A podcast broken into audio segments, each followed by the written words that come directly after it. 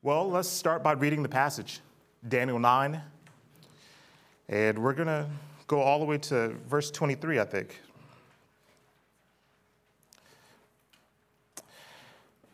I'll give you just a moment to turn there in your Bibles or look at the handout that was provided for you at the front. Welcome, everyone. Daniel 9. In the first year of Darius, the son of Ahasuerus, by descendants of Mede, who was made king over the realm of the Chaldeans. In the first year of his reign, I, Daniel, perceived in the books the number of years that, according to the word of the Lord to Jeremiah the prophet, must pass before the end of the desolations of Jerusalem, namely 70 years. Then I turned my face to the Lord God, seeking him by prayer and pleas for mercy with fasting and sackcloth and ashes. I prayed to the Lord my God and made confession, saying, O Lord, the great and awesome God, who keeps covenant and steadfast love with those who love him and keep his commandments. We have sinned and done wrong and acted wickedly and rebelled turning aside from your commandments and rules. We have not listened to your servants, the prophets, who spoke in your name to our kings, our princes, and our fathers, and to all the people of the land. To you, O Lord, belongs righteousness, but to us open shame, as at this day to the men of Judah, to the inhabitants of Jerusalem and to all Israel, those who are near and those who are far away, and all the lands to which you have driven them, because of the treachery that they have committed against you. To us, O Lord, belongs open shame, to our kings, to our princes, and to our fathers, because we have sinned against you. To the Lord, our God, belongs mercy and forgiveness. For we have rebelled against him and have not obeyed the voice of the Lord our God by walking in his laws, which he has set before us by his servants the prophets. All Israel has transgressed your law and turned aside, refusing to obey your voice. And the curse and oath that are written in the law of Moses, the servant of God, have been poured out upon us because we have sinned against him. He has confirmed his words, which he has spoken against us, and against our rulers who ruled against us, by bringing upon us a great calamity. For under the whole heaven there has not been done anything like what has been done against Jerusalem. As it is written in the law of Moses, all of this calamity has come upon us Yet we have not entreated the favor of the Lord our God, turning from our iniquities and gaining insight by your truth. Therefore, the Lord has kept ready the calamity and has brought it upon us. For the Lord our God is righteous in all the works that he has done, and we have not obeyed his voice. And now, O Lord our God, who brought your people out of the land of Egypt with a mighty hand, and have made a name for yourself, as at this day we have sinned, we have done wickedly. O Lord, according to all your righteous acts, let your anger and your wrath turn away from your city, your holy hill, because for our sins and for the iniquities of our fathers, Jerusalem and your people have become a byword among all who are around us. Now, therefore, O our God, listen to the prayer of your servant and to his pleas for mercy, and for your own sake, O Lord, make your face to shine upon you, your sanctuary, which is desolate. O my God, incline your ear and hear. Open your eyes and see our desolations and the city that is called by your name For we do not present our pleas before you because of our righteousness, but because of your great mercy. O Lord, hear. O Lord, forgive. O Lord, pay attention and act. Delay not for your own sake, O my God, because your city and your people are called by your name. While I was speaking and praying, confessing my sin and the sin of my people Israel, and presenting my plea before the Lord my God for the holy hill of my God, while I was speaking in prayer, the man Gabriel, whom I had seen in the vision at the first, came to me in swift flight at the time of the evening sacrifice. He made me understand, speaking with me and saying, O Daniel, I have now come out to give you insight and understanding. At the beginning of your pleas for mercy, a word went out, and I have come to tell it to you. For you are greatly loved. Therefore, consider the word and understand the vision. The grass withers and the flower fades, but the word of the Lord stands forever.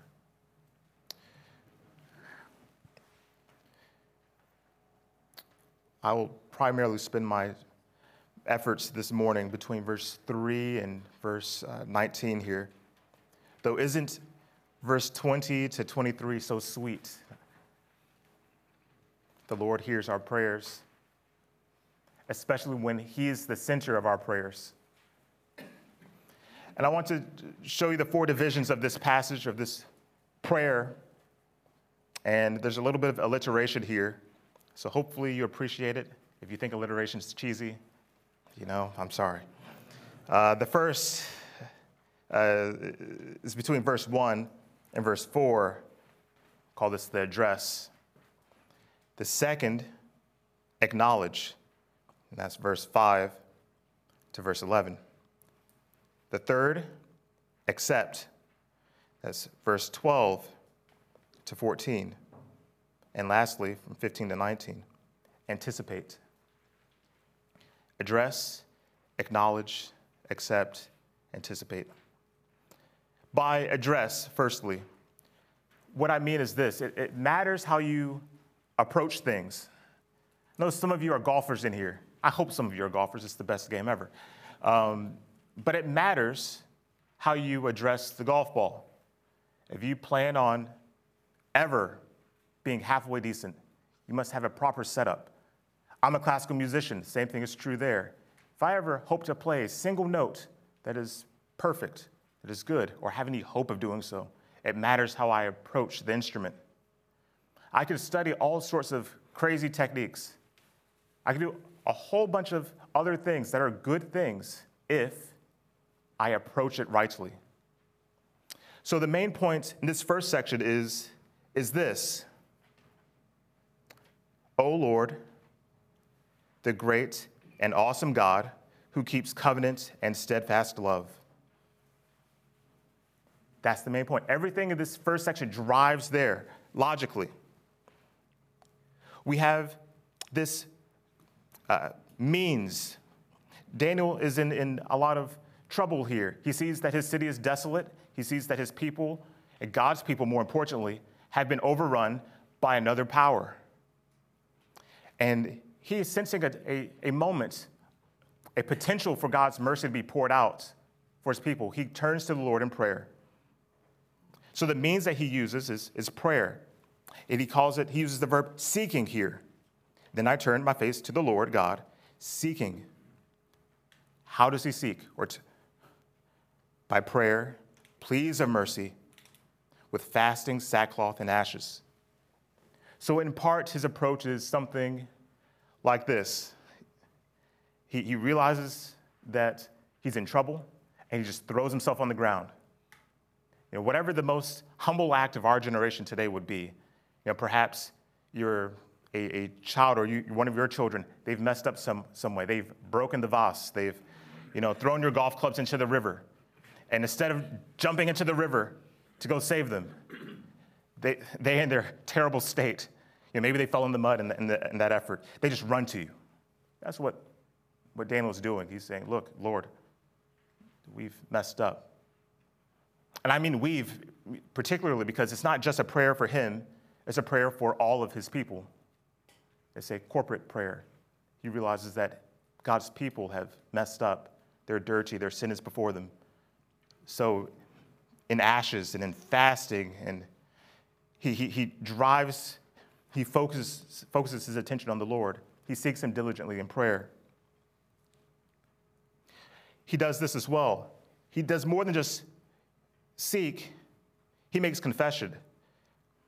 So there's many different ways we can pray. Last week there was a prayer of thanksgiving.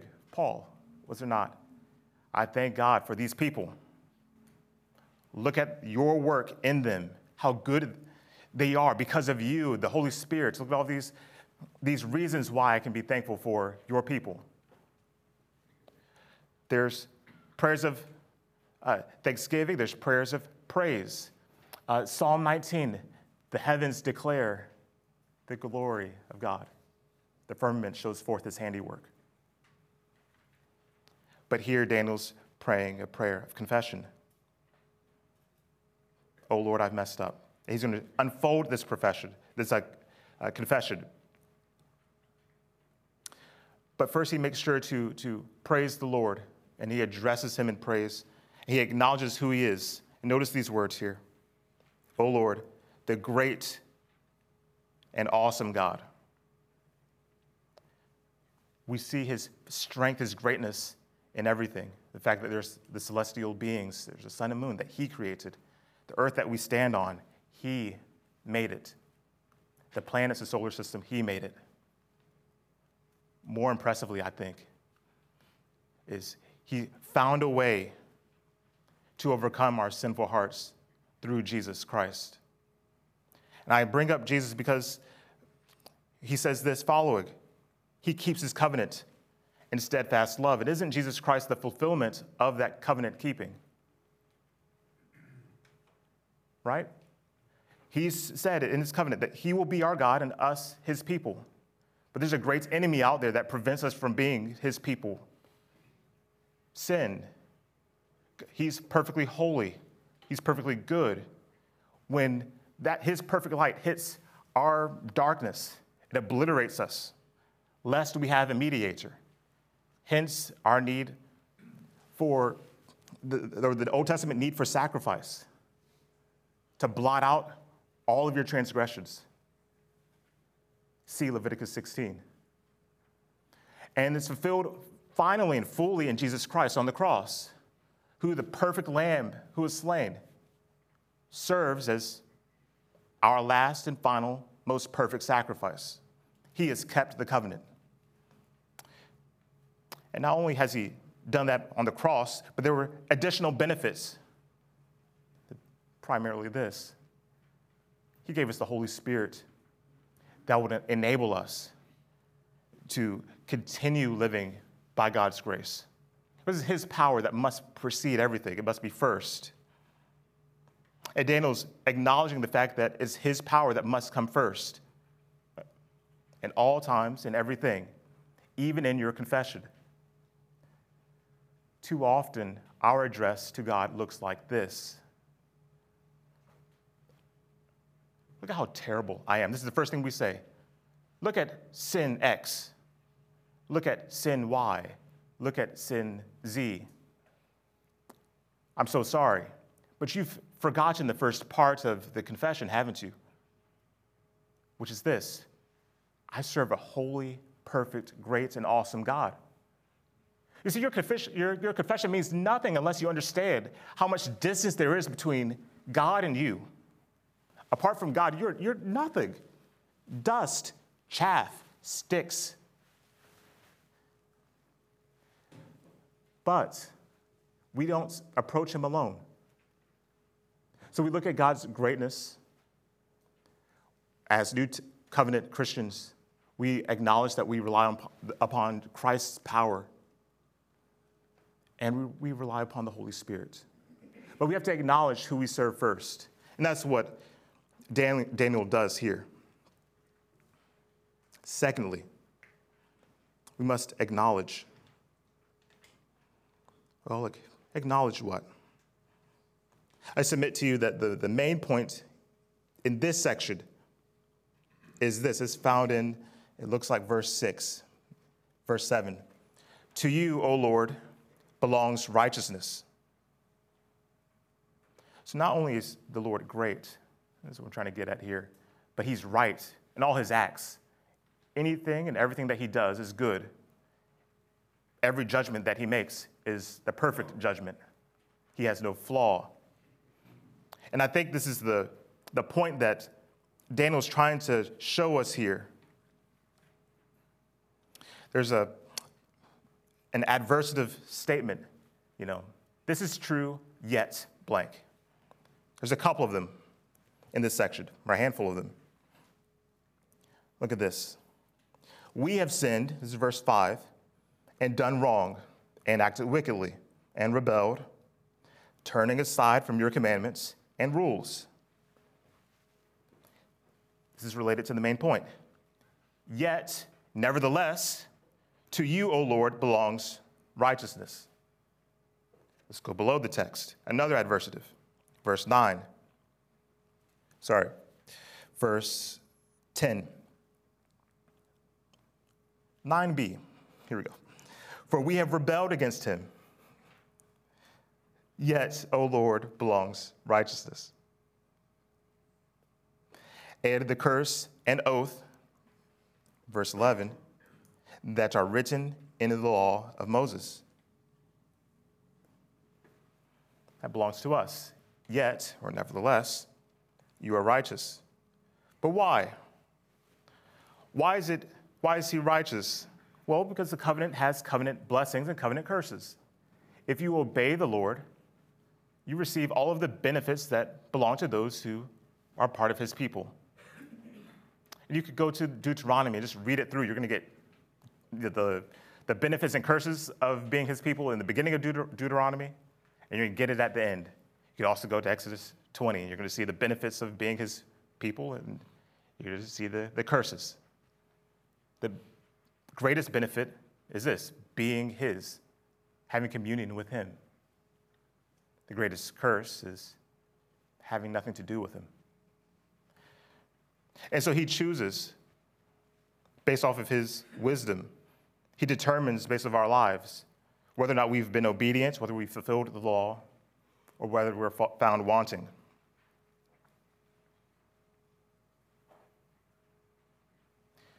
We acknowledge the truths that Daniel shows us.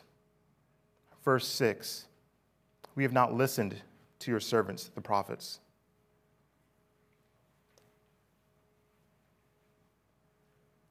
And I suppose there aren't.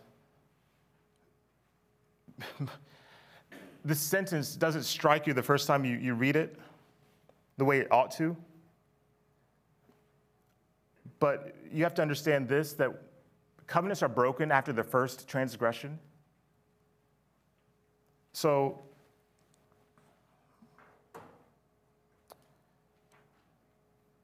the fact that he goes on here, we have not listened to your servants, the prophets. And then he, he starts to give more details. Who spoke in your name? So they're from him. They had a mission, they were faithful to that mission, teaching. And there was a, a message that went to their kings, their princes, and their fathers, and to all of the people of the land. Everyone has heard, everyone has seen a messenger tailored for his people received a message from God, not just to the kings, not just to the princes, but to all. And it's, it's a humbling sentence because can't we identify with that? Don't we have a greater advantage than, than the Old Testament, the Old Covenant Christians? They didn't have a, a softened heart upon which the law was written. They didn't have the benefits of the Holy Spirit living in them. They had sacrifices that only lasted say for a few hours. And they had to continually kill animal after animal to atone for their sins. But we don't have to worry about that. The final sacrifice has been made for us in Jesus Christ. And yet, still, we, we find ourselves in disobedience. So, uh, this, this sentence hits me particularly hard. I mean, it's like there's, you know, sometimes I teach uh, music lessons, or I, am hoping I don't teach any more anytime soon. But I, I, I, have taught over 100 students or so, being conservative, very conservative, it's probably closer to 200. And one of the saddest things as a teacher is, is this you, you, you sit a student down, it's one on one, it's an hour. You meet weekly. And you say, if you do A and B, C will happen. And a lot of times students are stubborn. They don't want to do A, they don't want to do B. And then as a teacher, you say, Well, I didn't get through to them, so I'm going to try and get through to them another way. And so you try another tactic, another approach in your teaching, and then they still refuse. And then you try another, so on and so forth. Well, this, should, this truth should hit us really hard because the heavens do declare God's glory. Not one prophet, not two prophets, but many prophets God has sent to his people. People who were of royal descent, people who were not, people who were shepherds, people who were kings. And they still didn't listen. And how is it that sentences like this doesn't like just, just, just get us? But surely we have a library downstairs, which if you spend time in, you could get whatever you want. These are prophets, teachers, showing you how good God is. So then it's right in this moment, and for anyone God so chooses, to find any one of us guilty of transgressing the, the covenant. Because to us does it, we have to acknowledge that we, we deserve open shame. We've fallen short. Thirdly, after we've made the proper address, praising God for his great glory, after we have acknowledged the great distance between his greatness, his goodness, his ability to have steadfast love for his people that never fails, and our proneness to wander, thirdly, we accept we accept the, the, the judgment. We accept our place. We accept what the Lord has given us in this moment. And in the Old Testament, most many times this looks like a nation taking over Israel. Perhaps if Israel is in, in the right and the Lord is persecuting another country that's or people group that's been particularly sinful, maybe there are plagues, maybe there are locusts. But whatever it is, the Lord's acts are righteous. And in our confession, after we've acknowledged that we deserve open shame and that He's righteous, therefore there's this, will, this willingness to accept whatever He is, so chooses to give to us. And I suppose this is difficult for, for people in 2022 in the West, we think that we're, we're in control of our destiny. And if anything gets in the way of our plan and our, our means for taking care of ourselves, then there must be something wrong with the other. But God is in control. God says, Well, I, I do with my people and my creatures what I will. If it is true that He's praiseworthy for what He's created and for His might and His power and His brilliance, and that He's righteous altogether, and we are not, then it's also true that we ought to accept whatever He's given us. And in particular, we should accept, and maybe a point of application, whatever means He chooses to use to humble us. There are some of us in, in the room that I think there's enough people in here where this might be true. You fall into the category of you're present, but your heart really isn't willing to accept any gospel truth. To you, my message is, is quite simple. Thanks for being here. But, my friend, know that there's something greater out there than whatever you serve. For others, you might simply just be ignorant. You don't know much about the faith, and there's enough people in this room where that might also be, be true of at least one person in here. But you are teachable. And I think the teachable moment here is, is this the Lord will bring you to Himself if He chooses through a wide range of means. Your life doesn't have to be perfect. You don't have to come to Him just because of something good. It could be the nation, the persecution of a foreign nation over a people that causes you to pray a prayer, to rely upon the Lord. Your suffering today might be a benefit to someone else. Isn't it true that the Lord uses all sorts of terrible things to bring people closer to Him? You know, there's story after story of, of pastors. This is on my mind because of, of a lecture um, yesterday. Uh, pastors who you know, because of their work ethic and they, they, there is well placed effort. But they didn't sleep. And then, because of their sleep deprivation, they got sick. Because of their sickness, they realized their weakness. And because of their weakness, that turns them to reliance upon the Lord. The Lord could use something that doesn't look good to you, something that turns him, turns you back to Him. It could be a car accident, it could be a number of illnesses. And it could rightly come to you as a result of your sin. But the Lord uses these things for your good. He doesn't have to work in a way that looks pleasant to you, in other words, to show his glory.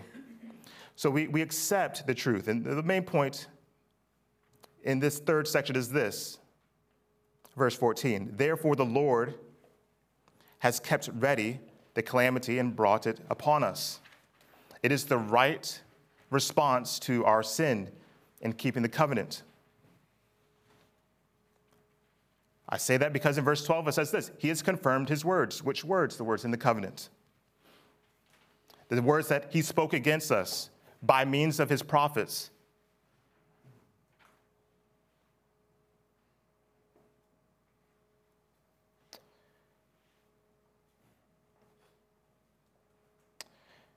In verse 13, he shows that it was written in the law of Moses. And yet, another adversative, we have not entreated the favor of the Lord our God, showing our open rebellion.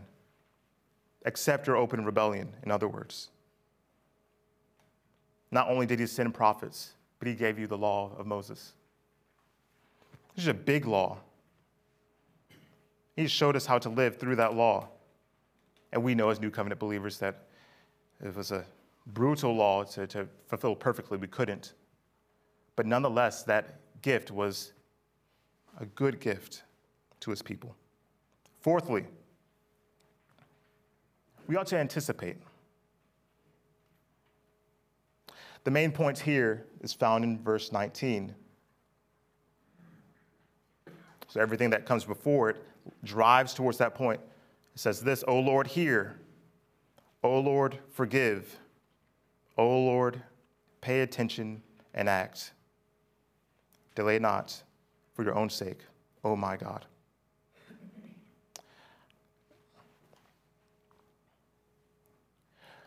A couple of the highlights here is, is, is this Daniel seems to have an understanding of God that anticipates his relent of the judgment that he has rightly poured out.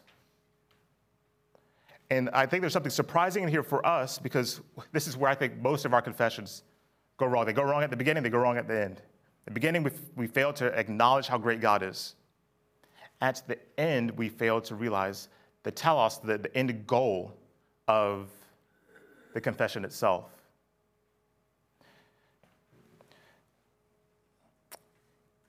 Verse, the end of verse 19. Here's the end. This is why he should act, why he should forgive. Your city and your people are called by your name. That's shocking. How many of us, when we're found in sin and we, we need to confess something before our Lord, how many times do, do we, we confess something like, like this? Oh Lord, I've done wrong. Forgive me so I can feel better again.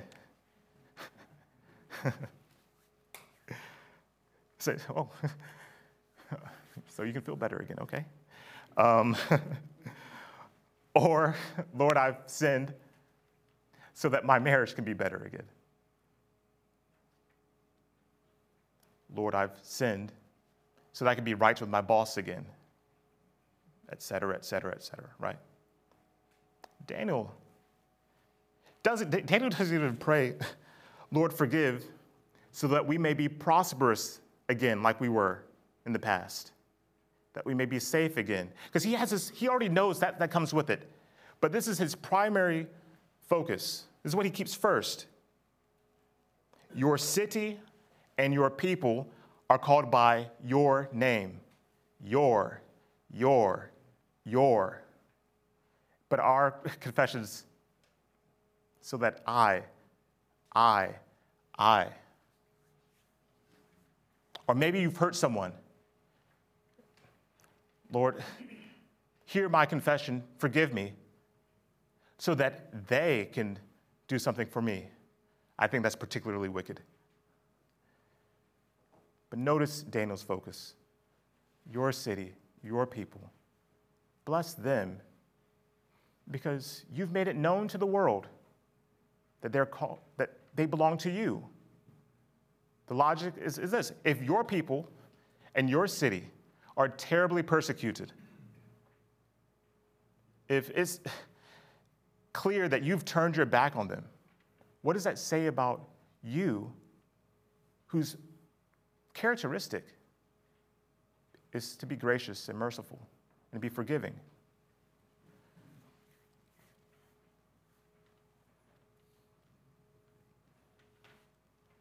He anticipates for another reason as well. He, he has reason historically to anticipate this forgiveness. Look at verse 12. Sorry, that's, that's way off. Verse 15. I have glasses that I normally wear. um, and now, O Lord, our God, qualifier, who brought your people out of the land of Egypt how did he do that? With a mighty hand, and have made a name for yourself. In other words, Lord, we know that we've sinned. We have done wickedly. But if you could bring this nation that's small compared to Egypt, if you could deliver your people out of that situation, if you could cause all of these plagues to turn this, the, the heart of you know, Pharaoh for a split moment. And if you could part seas and erect a pillar of fire and protect your people day and night, cause them to have rest in the midst of their enemies, help them to, fear, to not fear the valley of death. If you're that God, then you're also the God who can offer forgiveness. I don't know how it's going to happen. This is from Daniel's perspective. Don't know how it's going to happen, but if you can do that, then you can forgive and show your name, to make your name great once again, even though our hearts are just perpetually evil. But to show that you are one who continues in steadfast love, whose love never runs dry, whose bubbling brook of life never ceases to run then you can offer forgiveness.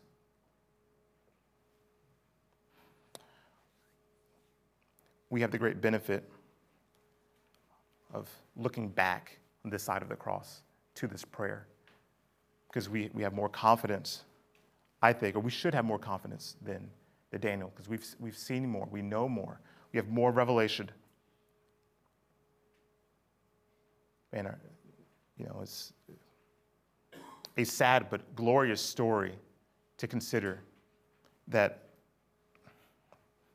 though our hearts are perpetually prone to do e- wickedness and evil, all of that sin from all of eternity and all the way to the future till the second coming, all of that sin was placed on Jesus Christ and paid for on the cross. We, have, we ought to have confidence in that. So, whereas it might be difficult for Daniel to see the lights at the end of the tunnel, but by the power of the Holy Spirit, somehow he gets there.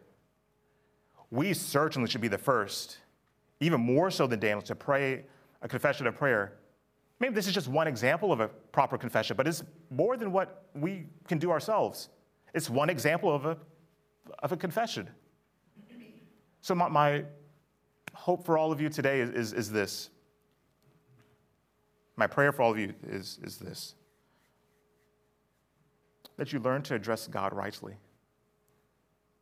You take great care to address your boss rightly, your wife rightly, your children rightly, your mom and dad rightly, your grandparents rightly. You think a lot about perfecting your, your golf stroke and getting your perfect alignment. If you're a football player, your perfect stance.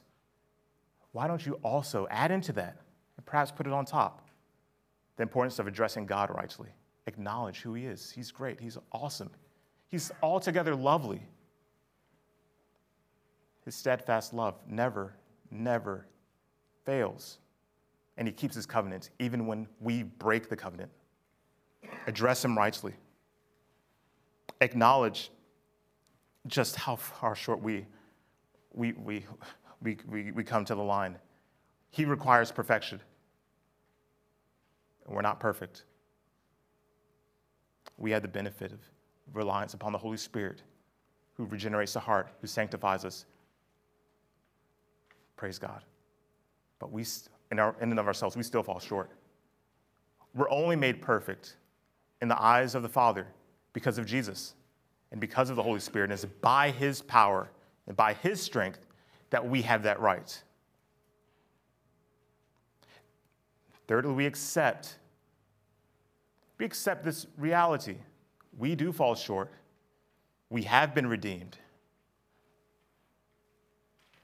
But we, we still are unfinished.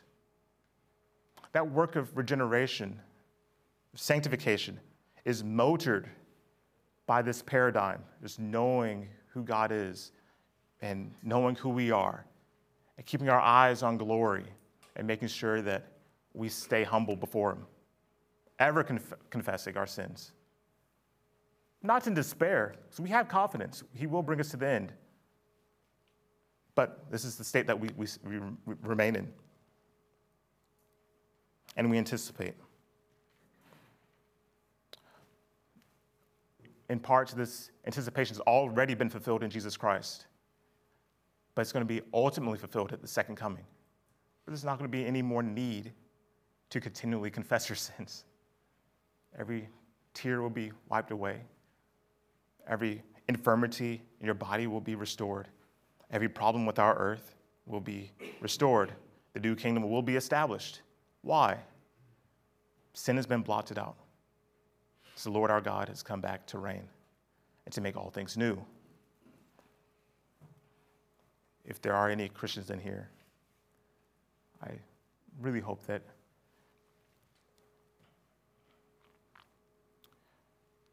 I hope that you, you find the